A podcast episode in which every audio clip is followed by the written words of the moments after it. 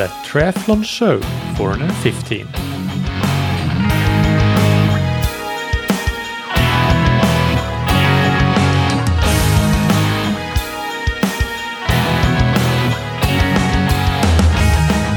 Hey, what's up, everybody, and welcome back to another episode of That Triathlon Show, the podcast presented by scientifictriathlon.com.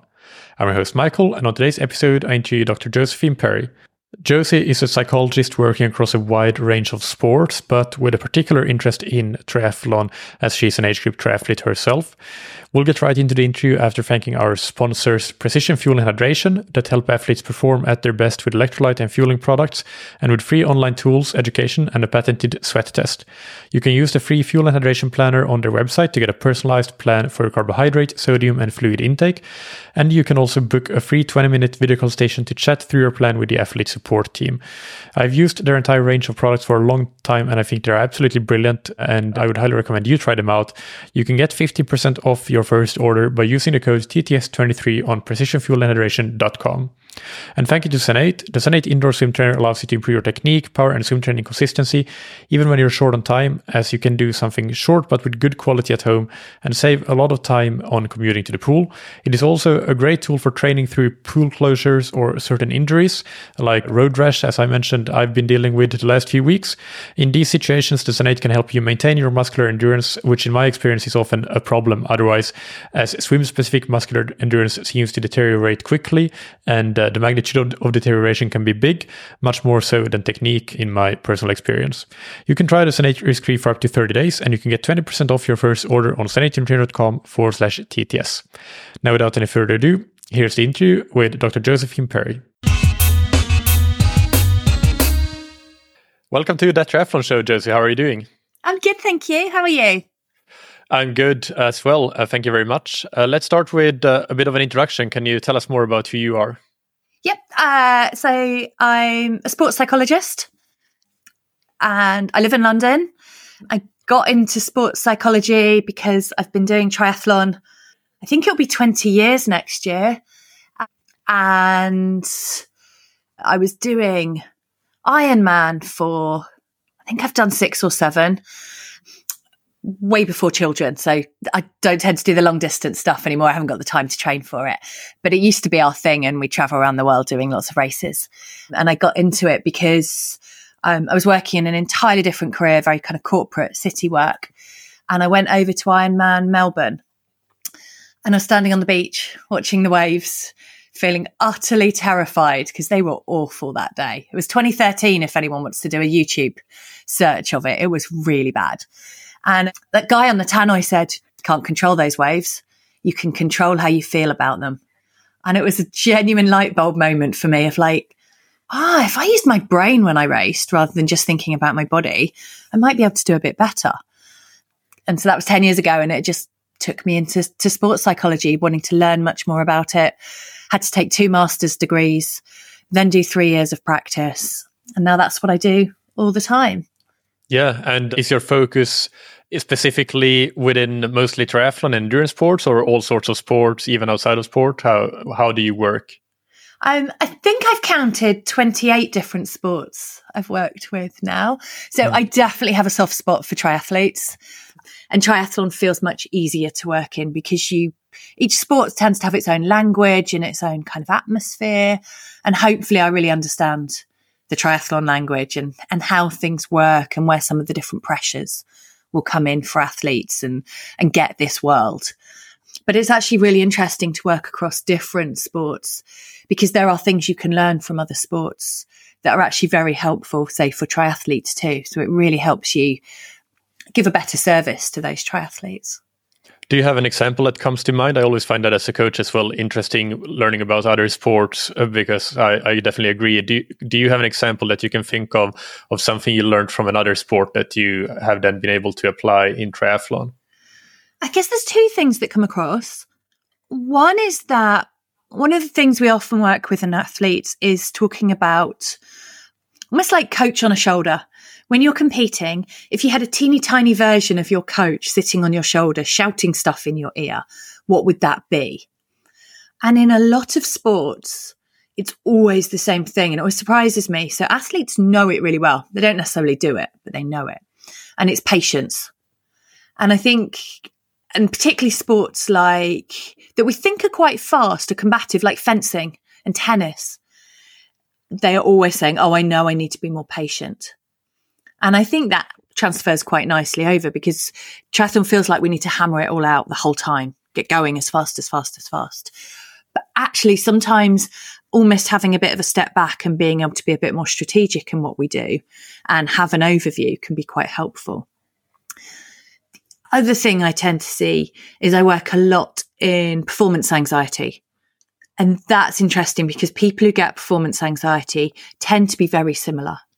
They tend to be highly intelligent and they tend to be perfectionistic. And we have lots of highly intelligent perfectionists in triathlon, but we also do in a few other sports, particularly tennis and golf that I spot. And when we feel under threat, because we're a highly intelligent perfectionist doing sport, has a very strong physiological response on your body. And one of the physiological responses on your body is a huge kind of tension and particularly back and shoulder muscles really get very, very tense when you feel under that pressure. And we don't physically spot it so much in triathlon, but we spot it in sports where they use balls and particularly sports where they use balls and they use some piece of equipment to hit balls, like tennis and golf and snooker. And when they have that muscle tension, they are unable to hit their ball in the way that they need to. And that's why we talk about in golf, you might get something called the yips. Or in tennis, you're just double faulting the whole time because your ball can't go where it needs to because you're so tense and tight. And exactly the same thing impact, impacts us in sport, in triathlon, but we don't tend to see it so obviously in the same way because we're not trying to hit a ball with a piece of equipment. But we will see someone who's more likely to crash because they're gripping the handlebars so tightly. Or we'll see somebody that can never hit the times that they're doing in the pool when they're in open water because everything's just tighter and t- tenser. So it's sometimes quite helpful to get, say, triathletes to go and watch other sports because you can see, look, you can see what's happening to that athlete there. Do you think a similar thing might be happening to you? And it's a bit of a light bulb moment of like, oh yeah, and it's like, right, well, when you can control the anxiety, you will perform better because suddenly you're not tight, you're not tense. So you can sometimes use kind of lessons from other sports in that way. Yeah, that that's really fascinating. And and with that example, with the the tension, I I imagine that even if you don't crash, e- even if you don't have those sort of very visible issues, over the course of a longer triathlon, you might even like that muscle tension is costing you energy. It's uh, so your economy is, is reduced, and even if you don't necessarily feel it, but you're just running a bit slower, cycling with a bit less power just because of that reduced economy. So yeah, when really you have one. reduced economy, everything feels harder. And one of the things we're always trying to get athletes to do from a sports psychology perspective is to reduce their perception of effort we want what we do to feel a bit easier so that we can go faster or go longer. And as soon as we notice that tension coming up, we can't do it. Everything feels harder when you're tight and tense.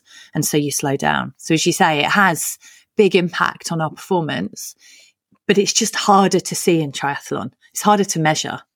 Whereas it's so visible in something like golf, where somebody's trying to hit a ball and it's going off in entirely the wrong direction at the wrong velocity because of that tension. So it can help sometimes to watch other sports. Yeah, I guess we already started talking about some some common issues that come up with triathletes and other endurance athletes. But do you have some other very normal issues that you tend to work with with clients that come up fairly fairly regularly? Yeah, I, I guess I only work with people who've got issues or worries, and it's usually got to quite a deep level by the time they reach out to come and see a sports psychologist. So I'm not working with like a national team where you'd be helping people with everything. I'm only working with people who are really struggling with something. And it tends to be in two areas. One is those highly intelligent perfectionists who are trying to handle massive levels of performance anxiety. And the performance anxiety usually means they tend to freeze and shut down a little bit and they really struggle to get the best out of themselves. They always explain it as I'm overthinking. I wish I could take my brain out of my head when I race and I never live up to my potential in a race. My potential always feels like it's great when I'm training. I hit all the numbers I should be. I'm going into a race feeling like I should be able to do this and something is stopping it. Something's getting in the way. So that's, that's a significant amount of my work. And then a few people come along because they're lacking motivation. They tend to be highly intelligent realists because logically, it's not particularly clever to do triathlon. I love it. I totally, totally love it. And I, I get why we all do it. But if you're looking at a very biological perspective in our brain, it's not the most sensible thing to do. We all train far more hours than is probably good for our body from a health perspective. So the research suggests if we want to be as healthy as possible through exercise, you probably want to be doing up to five hours a week. And that would be a real mix of different things. And most triathletes I know are doing way more than that. So, from a health perspective, triathlons, when you take it seriously, is not the most healthy thing we could be doing. Plus, it uses up a lot of energy. It can cause us some stress and tension. It means we have to add loads of extra stuff into our day. So, a brain's job that is to keep you as safe and secure and as comfortable as possible isn't going to like somebody doing triathlon necessarily. So if you're highly intelligent, your brain's going, look, my job's survival. My job is to keep you surviving and comfortable and living as long as possible. Why are you doing 15 hours a week of training? That's a dumb thing to do. Why would you do that? Much better to, to hold off. And so you've got this very, I guess, logical part of your brain that wants to keep you safe. And there's also like the dreamy part of your brain, the ambitious part that's like, no, I really want to be a good triathlete. I want to win stuff or I want to travel around the world to races. And I love this and I love the social life I get and I love the feeling of doing it well. And you've kind of got this disconnect between this part of your brain that wants you to stay safe and comfortable and this part of your brain that wants to do brilliant things. And so I find the highly intelligent realists have got this clever part of their brain that's saying, why are you doing this? And they've got this real kind of stretch between, well, I really want to, but also I know deep, deep down it's probably not the best thing for me. And so they struggle with motivation of like, how do I push myself? I can do it and I'll go out and I'll do the the steps and the bike rides and stuff. But how do I push it harder? How do I make myself hurt? Because it's it's not a logical, rational thing to make yourself hurt. And and what are some of the solutions that that you have for that problem or that you work through with clients? So for motivation, yes, two things really. One is I use a theory called self determination theory. That I'm a geek. It's my favorite theory. And it basically says there's three types of motivation that we have as humans. There's a motivation, cannot be bothered, I am going to sit on a sofa and drink my cup of tea and I'm not going out to do any exercise.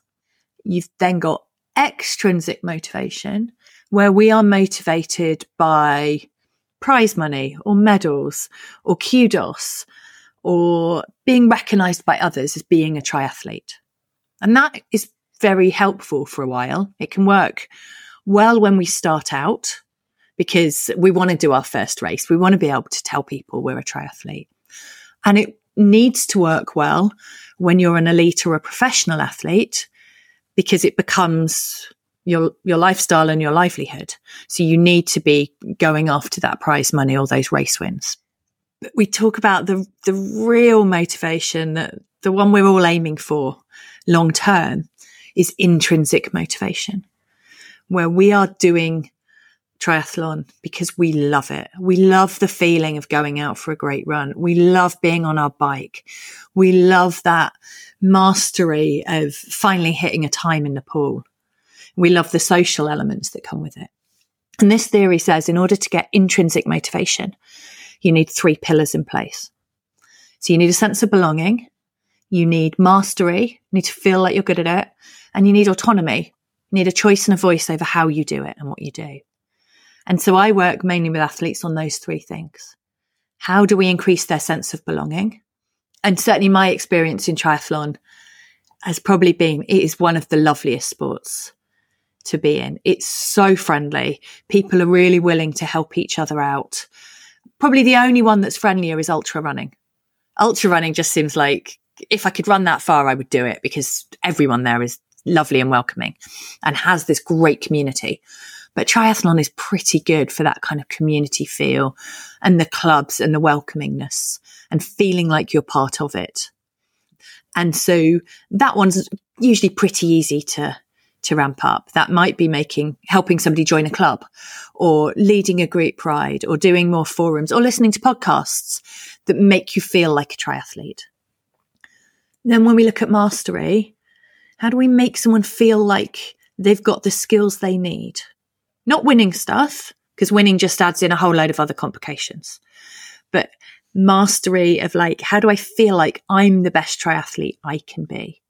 And there we might do something like a skill sheet where we'll literally pull out 10 skills or technique things or times that they might want to hit that every time they do it, they put a little date or a signature next to it until they're giving themselves loads of physical evidence that they can do this sport. And it's a brilliant thing to be able to look at and go, yeah, look all the stuff I can do. Yeah, I've got this. And autonomy is probably the trickiest one, but it's about finding races or places to train that you really, really love. And that's the one that tends to disappear when someone gets better or someone becomes professional because it's more about, well, which races do I need to do? Or what are other people pushing me to do? Or what should I be doing? Rather than just being able to do it for the love. Oh, I've always wanted to go there. Let's sign up to that half Ironman or let's sign up to that race.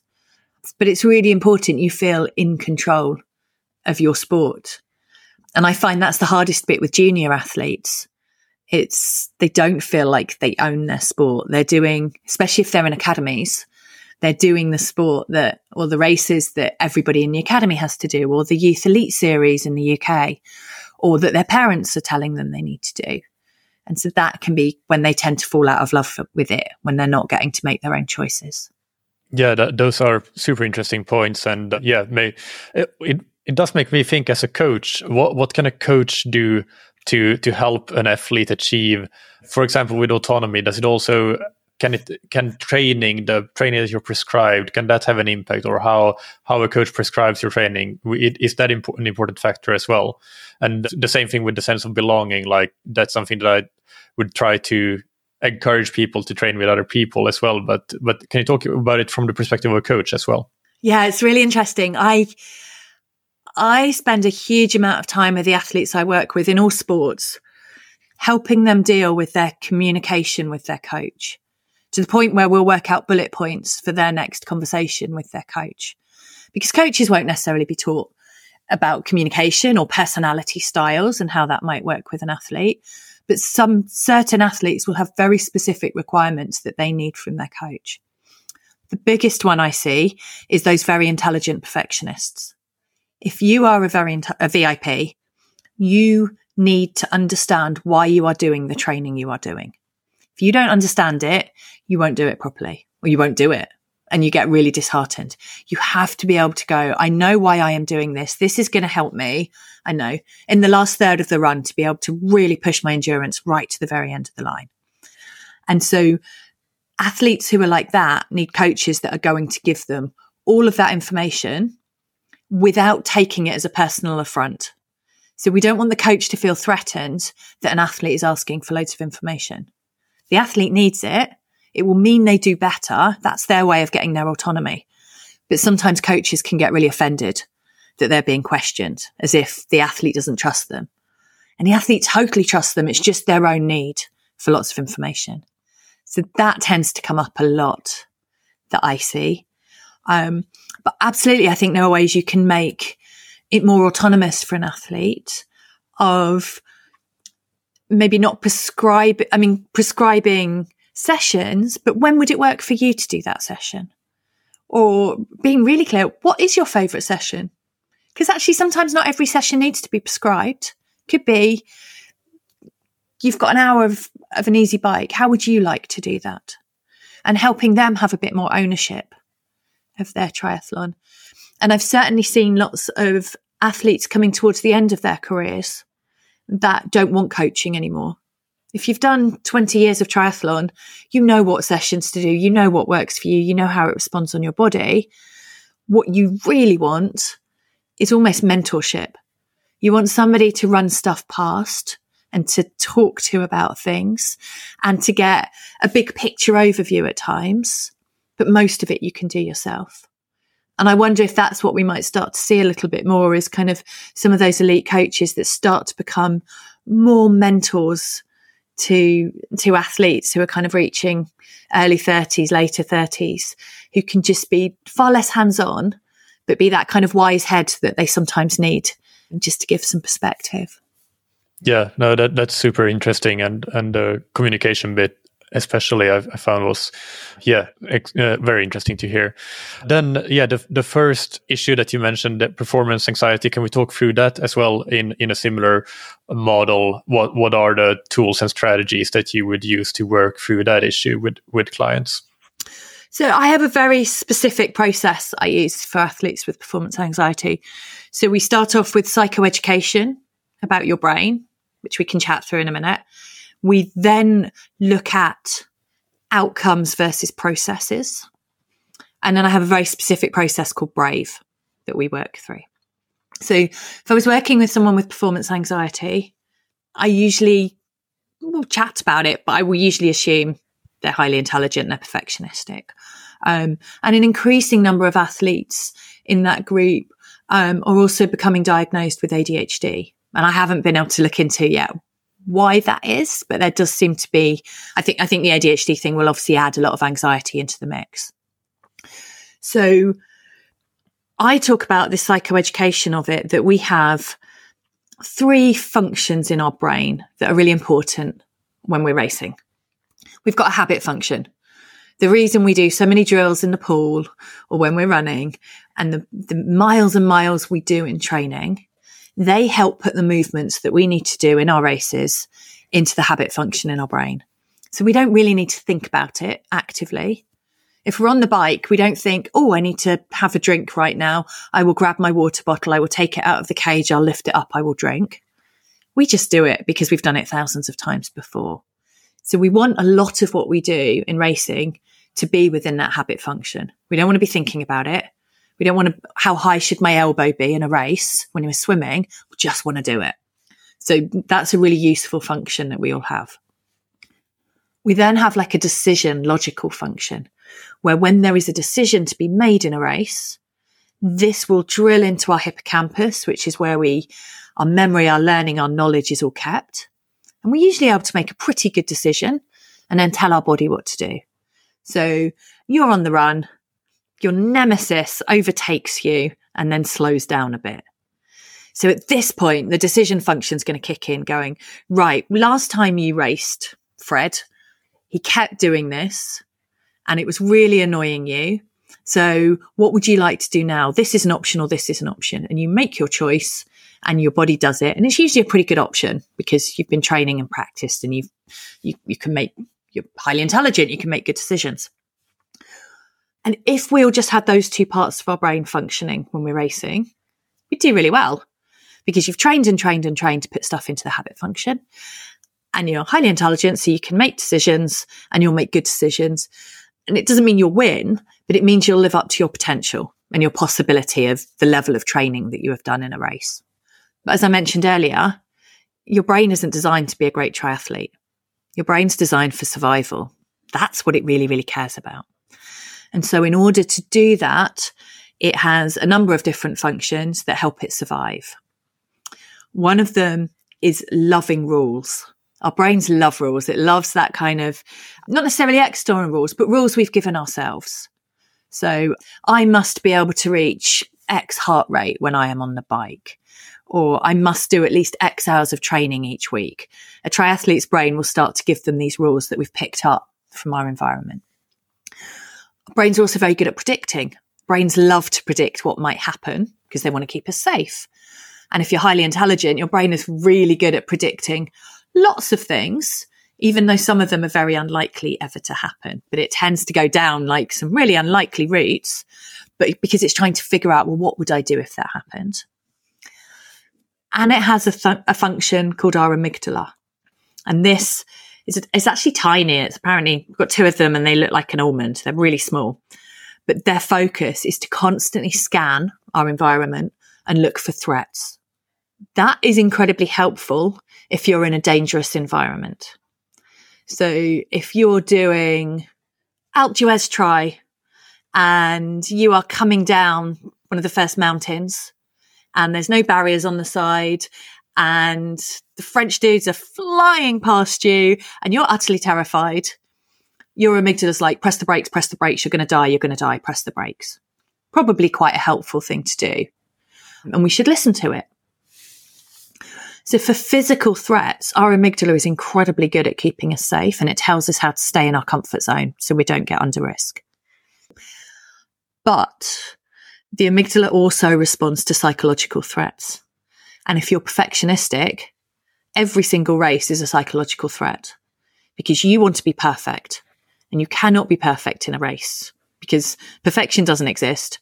And triathlon's too complicated for that. There are just too many things that are going to go wrong. I don't think anyone's ever had a perfect race.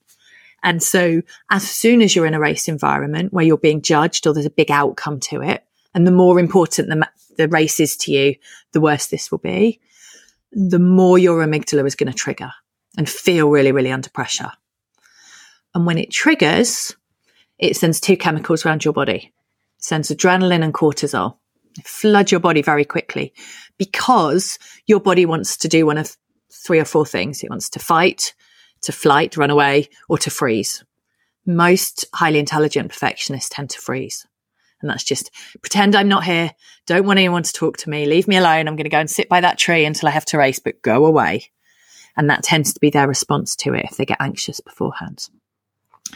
And when those chemicals flood your body, it can have five different responses that we tend to notice. The first one is it goes to your tummy. So it can make you feel really nauseous. And that's the butterflies feeling that some people will get with excitement. And it's the same feeling.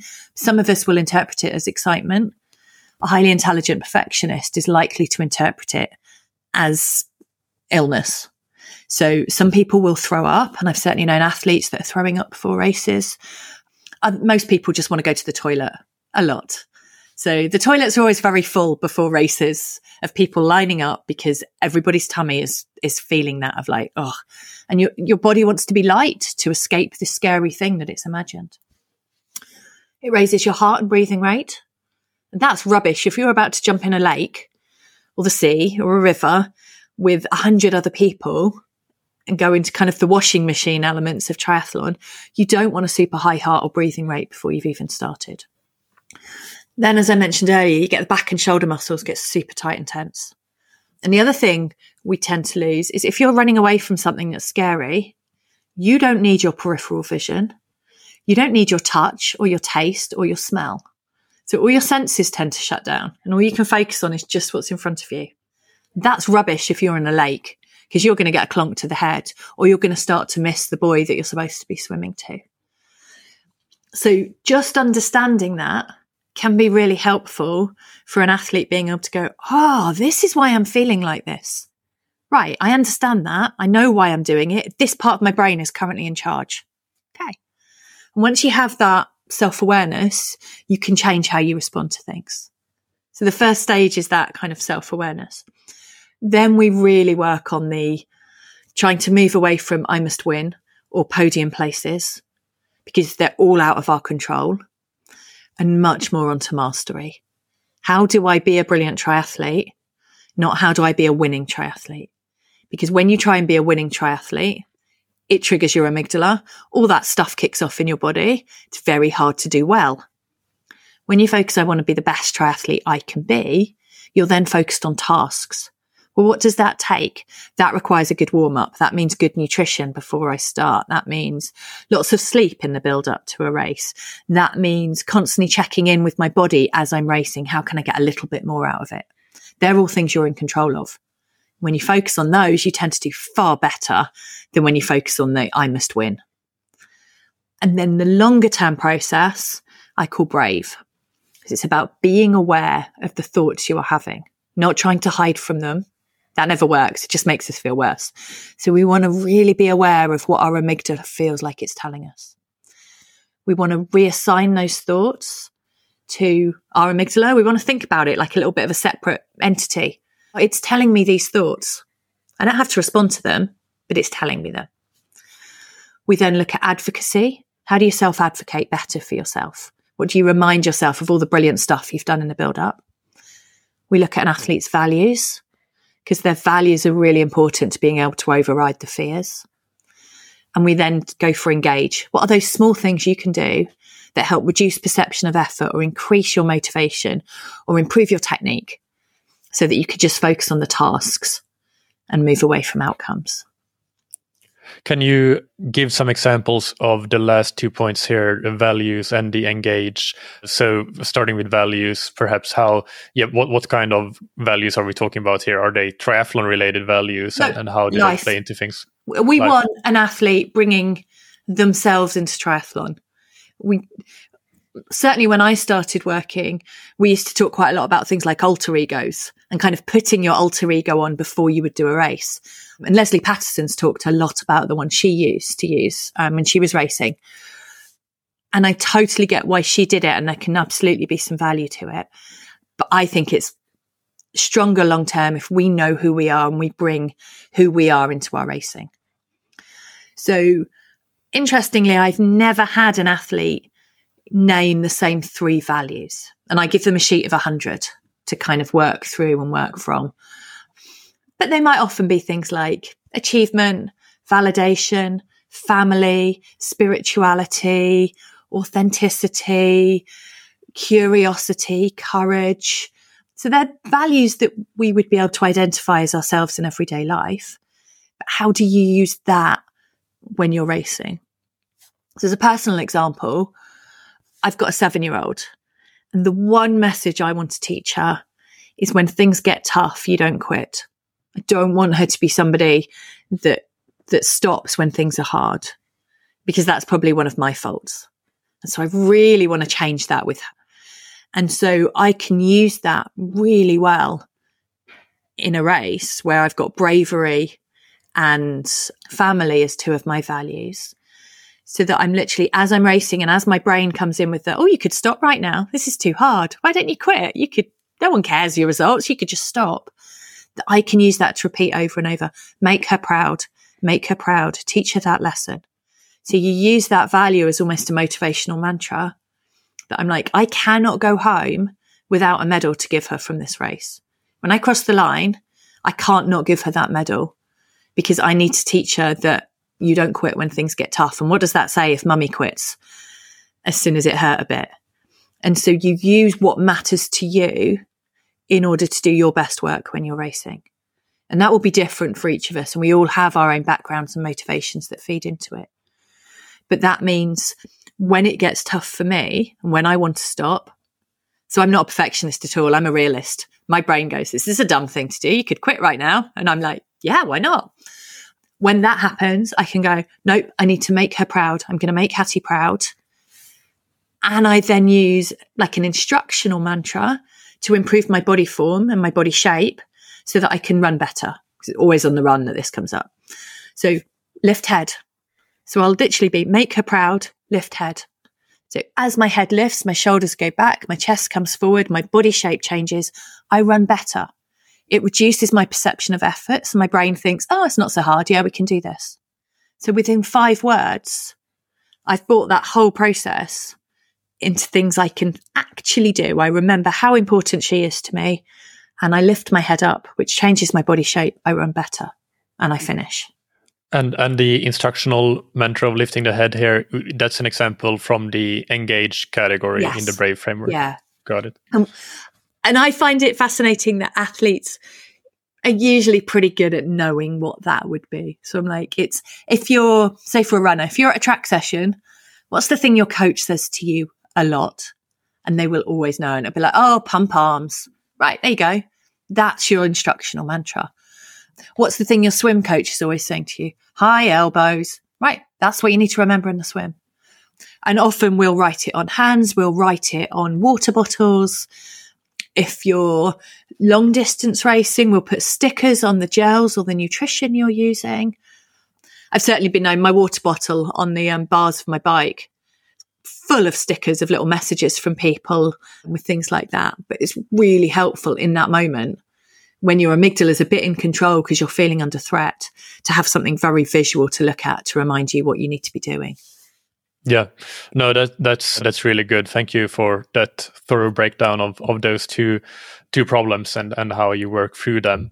There are a couple of other things that I noticed on your website that I wanted to ask about, which were the the theory that you already mentioned was sorry, uh, let me try to remember it. Self determination theory, yeah. and but then in addition to that, you you talk talk about acceptance and commitment theory and cognitive behavioral therapy. So, can you explain what those are and uh, in what situations you would use them? So, cognitive behavioral therapy, CBT, is used a lot, certainly in the UK within psychology. And it's kind of identifying a problem and then attacking that problem until you've resolved it. I find that quite aggressive a more modern version of CBT has come along called ACT. It stands for Acceptance and Commitment Therapy. And it's the idea that we are all going to have worries and fears. Every single human does. That's part of being a human. And what we spend a lot of time trying to do as humans is ignore them. And the amount of time I have heard people, oh, don't worry about it. You'll be fine. Just don't worry. The more you try not to think about something, the more it pops up in your head really annoyingly. So ACT is very accepting of this. And it's like, yes, we are going to have worries. And sometimes that's helpful. Those worries are telling us something matters to us or something is important. Rather than spending all this effort and energy trying to squash them, let's hear them out. Let's notice them. So it comes from a mindfulness background of like, rather than trying to block things, let's notice. Because when we notice rather than blocking, we're not wasting energy. We're, we're able to sit with it. And so a lot of the work is about being able to sit with some of those unhelpful thoughts. I'm not good enough. I might be beaten by so and so. I don't look the way a triathlete should look. Some of those thoughts is like, let's sit with them and notice them rather than trying to squish them away or argue back or be combative with them. And I, when I'm working with athletes, that's why I'm talking about their amygdala, that threat system of let's notice those thoughts are usually coming from your amygdala because it wants you to stay safe. It wants you to be in a comfort zone and it's going to give you some unhelpful thoughts in order to keep you in that comfort zone. And so act is about let's notice the thoughts. Let's try and we call it diffuse from them. So you notice them and you're aware of them, but you don't have to act on them. They are only thoughts. They're not facts. And we can really practice, we'll do work around, I am noticing that I am thinking this. So it's not, I am a useless triathlete. I'm noticing that I'm thinking I'm a useless triathlete. That takes a lot of the sting away. And when we're able to do that and we notice, yes, we're having these thoughts, but they're not me, they're just thoughts, they're not facts. And then we look at our values and that's the commitment bit of really committing to living our values, we can change that conversation in our head. So it's, yeah, I'm having these thoughts. I'm, I'm noticing that I'm worried. I'm not a good triathlete. However, what really matters to me is being brave, is mastering things and being a brilliant member of my family. And so if I do those three things through my triathlon, then the thoughts are still there, but I'm being me. I'm doing what matters to me. And when I do what matters to me, there will be a better outcome. And so it's constantly like, I'm accepting I've got these things, but I am committing to being the person I want to be, or the triathlete I want to be, or the mum I want to be. And it just helps you handle a whole range of things differently. So I work a lot with youth athletes, but May, even though it's prime triathlon season, we tend not to work on triathlon. We tend to work on exams because they're nervous about their exams coming up and things, but they're exactly the same techniques. So once you've kind of mastered the idea of act and you're able to notice the unhelpful thoughts, but you're able to commit to the values that matter to you, you can do that in any part of life. So that's the approach I use, and a, far more sports psychologists are now using that approach. We'll still use some mental skills that come over from CBT, but the the kind of the approach you go in with is an ACT approach of accept the worries and the fears and commit to being the kind of person you want to be. Yeah, no, that's that's a great explanation. And just to give some examples of when you mention using some mental skills coming from CBT, can can you just give a quick example of that? Yeah, so often I'll do goal setting with somebody and we'll we'll do it first as a what's that big outcome goal you want? It will be uncontrollable. It will be outcome based. But it's something that gets you excited. It's where that motivation comes from of I really want to do this. Um, so we look at whatever that is, I don't know, qualify for the world 70.3 champs. So we'll then look and it's like, well, what race are you doing? I'm going to do this qualifier. What times does it on average take to qualify at that race? Right. Somebody might go, I need a, a 445 half in order to qualify. And we'll, we'll then put that into a performance profile. So someone that can do a 445 half, what kind of things are they doing? And this is something that's really nice to do alongside a coach as well, because you can absolutely pull that apart and they'll be like, Oh, I think they're probably doing at least one really hard run interval session a week, but they're doing two long runs and they're fueling every session really effectively. And they're making sure they hydrate even when they're not training. And you'll pull it apart into the image of this person that's doing their 445. And you've probably got maybe 20, 25 different elements that would be there. And then we're looking at, okay, these are all the elements in a 445 half iron manner. What's the prioritization? What's really important? And we'll score it out of 10. So the things that you are never going to get to 445 without doing will get a 10. And the stuff that's a nice to do will be down at two or three. But it gives you some differentiation. And then we look at where you are right now as an athlete. So if one of those things was fueling every session really well, and right now you do all your morning sessions fasted, you're going to be on a two or three. and if it was really important, maybe an eight out of 10 that you're fueling every session properly and you're currently on a three, we take that away from 10. So there's a gap of seven there.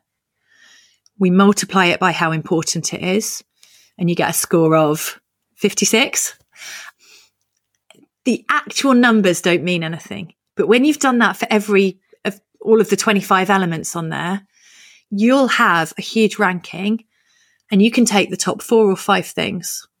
And whatever the top four or five things are, those are going to make the biggest bang for your buck when you do your training and your work and your effort levels. And we want to go and put those into your goal setting. Because if you work on those, that will make the biggest difference to your performance and whether you achieve that 445. So goal setting, performance profiling is a really helpful thing we often do quite early on in a process because it gives somebody the physical stuff. And there'll be some psychological stuff in there that we'll work on as well, uh, usually around confidence and things. So it's a really clear thing then. It's a mental skill, but it does fit into this overarching element of if you know your goals and you know what you need to do, you've got tasks to do. You can always do a task. Yeah, no, that's that's brilliant. Thank you for that. This is not on our list of questions, but since you mentioned working with with youth athletes, that's something that I wanted to to ask about. Do you see?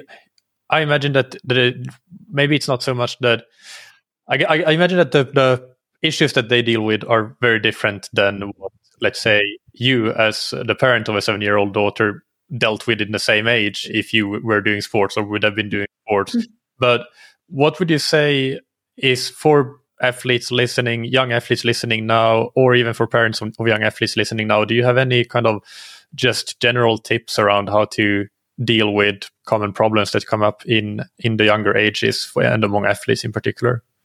I do. I've written a book entirely for teenage athletes, if I can plug it. For sure. So it's called I Can, the Teenage Athlete's Guide to Mental Fitness. And so it's 10 chapters of the main areas that you need to focus on as a teenage athlete with loads of worksheets and activities that you can physically do. So often the parents will buy two copies. So the athlete has got one, but the parents can also kind of get what they're working on and understand the concepts and the activities at the same time. Fact, I should have marketed it better and sold double copies or something. Uh, so, so yes, there are.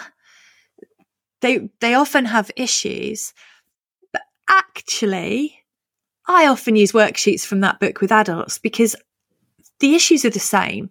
There are there are differences in if you're an adult trying to work alongside train and run a family, you're going to get burnt out.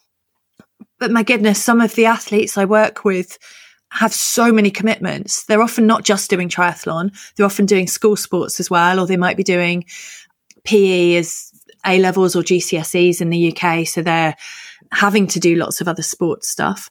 Plus, they've got homework. Plus, the ones that tend to see me are the highly intelligent perfectionists. So they are at very good schools. I, I remember seeing somebody who had something like it was expected they would do at least 20 hours of homework a week at their school. Plus, they were a swimmer. So they were doing 15, 16 hours of training a week and trying to be a, a teenager and have some kind of social life. So I often find for the youth athletes, it is that how on earth do you fit everything in? And how do you cope with not being able to be brilliant at everything? Because this group are usually brilliant at everything. They still beat themselves up because they're not perfect they can't be perfect, but they, they do incredibly well at what they do. Um, and the other area, I guess, is that teenage brains are still developing. And so our brains don't really kind of settle until we're in our early 20s. And there are some things that go on for teenagers in their brains that mean sport can be difficult. So one of the things when when you're a young child, you learn everything. You're like a little sponge that just soaks up so much information and knowledge and learning. And you do think you learn how to do things really quickly. And so you've made loads and loads of connections within your brain on those things. But over time, you don't need all the connections anymore. So if I was learning to write the word triathlon, when you're a child, you'd be spelling it out T I. As an adult, you just write triathlon. You don't need all those connections you made when you were younger. You've you've uh, outgrown many of them. And so our brain does something called synaptic pruning where it starts to get rid and lose lots of those connections you had as a child. And it starts at the back of your brain and works forward. And it's doing this as a teenager. But the last bit it comes to is our prefrontal cortex, which is the bit that makes those decisions. It's the bit that helps us with our cognitive reasonings and our decision making and our emotional rationalization. And so that's the bit that happens last. And yet it's the bit you really need when you're a teenager. Plus, teenagers get very sensitive towards oxytocin. And that's a chemical that mums have a lot of when you first have your child because it's a bonding chemical, helps you connect with your baby. And teenagers get really sensitive too. So they really want to bond and connect with people. They're at a stage when they're trying to move a little bit away from their parents and discover who they are. They've got this brain that's going through this process of pruning, but hasn't got to the bit that's most important yet. Plus, their body clocks change, so they become night owls. So a teen can often struggle to fall asleep before about midnight because their body just doesn't want to fall asleep. Their circadian rhythm has changed and they have to get up early for school and even earlier if they're doing stuff like swim squads. So you've got all this change and flux going on in a teen's brain and they just want to be liked. They want to belong. They want to feel accepted. And then they've got all of these pressures about you need to do extra training and you need to be doing racing and you need to have friends and you need to be doing well in school. That bit I think is the hardest thing for a teen that's trying to do well in sport. So a lot of the sessions I do with teenagers don't actually cover that much sport. They're covering how do you handle difficult friendship groups or not being able to get an A because you couldn't do that extra bit of homework or what happens if I don't pass my exams as well as I should, or I really want to impress my mum and dad. They've spent all this money and time on my sport. What if I fail? So we spend a lot of time actually on those life issues, really. And ACT is brilliant for that, which is why I use it rather than how do I get faster at triathlon? Because when we've got a happier athlete, we've got a faster athlete. Yeah, again, a, a, great overview, and and I will definitely link to your book in the show notes. So I'm sure a lot of people will be interested to go and have a look at that. I know we have we have less than ten minutes left, so let's try to get through one question and then the rapid fire questions. Well, one three part question, and that is if you can give the listeners one piece of advice that they can I- implement into their triathlon for race day itself, one tip for leading up to race day, and one tip for daily training or their general approach or relationship with the sport. Can you, yeah, can you give one piece on each of those topics? I would say for race day, have a goal that you are in control of. So, a, to win or to get top three, you're not in control of. You've got no control over who else shows up. If anyone's cheating, if anyone's doing anything they shouldn't, there's nothing you can do about that. So you are then validating whether you've had a good day or not based on what other people do. But if you have a goal you are in control of on race day, you can then decide whether you have done well or not based on whether you lived up to that goal. And that doesn't mean we're not trying to do well, but it can be a goal that's much more focused on how do I do well? What tasks do I need to do throughout the race rather than worrying about outcomes? Because the outcomes just add loads of pressure in the build up to a race, I would say stop panicking about not sleeping the night before. Everybody panics. I haven't had enough sleep. I couldn't sleep properly. I'm going to do badly. Everybody panics about the same thing. So everybody is in the same boat about not sleeping so well. And actually, the research suggests it doesn't really make very much difference at all. So do try and get good sleep in the week up to a race. Don't plan on partying every night but don't beat yourself up about not sleeping well the night before because nobody does. It's totally normal. And longer term in training, I would say stop trying to win at training. I caught myself doing this yesterday. I was in the pool at swim squad and only one other girl showed up and I caught myself racing her and I'm like, this is pathetic. It's drills no one wins when they've got pull buoy and paddles in their hands. Why am I trying to race? It's just an ego boost and it's not helping me do the point of this drill, which is to have much better technique. So we can all catch ourselves doing it, but it's think about why you're doing that training session, what do you need to get out of it and stick to that. Yeah, that's that's fantastic. So let's move on to the rapid fire questions. So take just one sentence to answer each of these. And the first okay. one is: What's your favorite book or resource related to endurance sports, or uh, let's add sort sports psychology or psychology in general to that? I love Alex Hutchinson's Endure book. Yeah, that that is the most common answer to that question okay. among all the interviews that I've done, and it is a very very good book. I wish I'd written it. Yeah. Uh, what's an important habit that you've benefited from athletically, professionally, or personally? Oh, um, commuting. Exercise during your commute. And who's somebody that you look up to or that has inspired you? So I say that one again. Somebody that you look up to or that has inspired you. My daughter. She lives yes. that. She gets back. Every time she falls over, she gets back up. And I love seeing that. Great. And where can listeners find you and your work? And and also, uh, if you have any other books, then feel free, or anything else you want to plug, then feel free to go for it. You will regret that because I have five books. But I have one for coaches. So if there's any coaches listening, it's called Performing Under Pressure. And it's how coaches can use sports psychology techniques with athletes. And I also have one that's for everybody called The 10 Pillars of Success. And there is a triathlete in it actually, um, Lucy Gossage is my last pillar in there. And she embodies gratitude. So she, it's, it's 10 characteristics that make us more successful in life and well known people who can really bring them to life. Um, and she was gratitude. Uh, so that's called the 10 pillars of success. And then there should be lots of stuff on my website. It's called performanceinmind.co.uk. And there's a section called performance zone where you can download some worksheets. There's loads of blog posts. Um, and there's lots of information on there. Excellent. Thank you so much, Josie. It's been really great to talk to you and look forward to doing it again another time. Thank you. I hope that you enjoyed that interview. As always, you can find the show notes on scientifictriathlon.com with uh, links relevant to this episode, including uh, Josie's books, and all of them are on a page on her website that I have linked to directly from the show notes. So go and check them out. They all seem very interested, and I'm pretty sure I'm going to order at least one of them myself. Next Monday, I interview David Tilbury Davis, who's a coach of uh, athletes like Ashleigh Gentle, Skye Moench, and many, many others.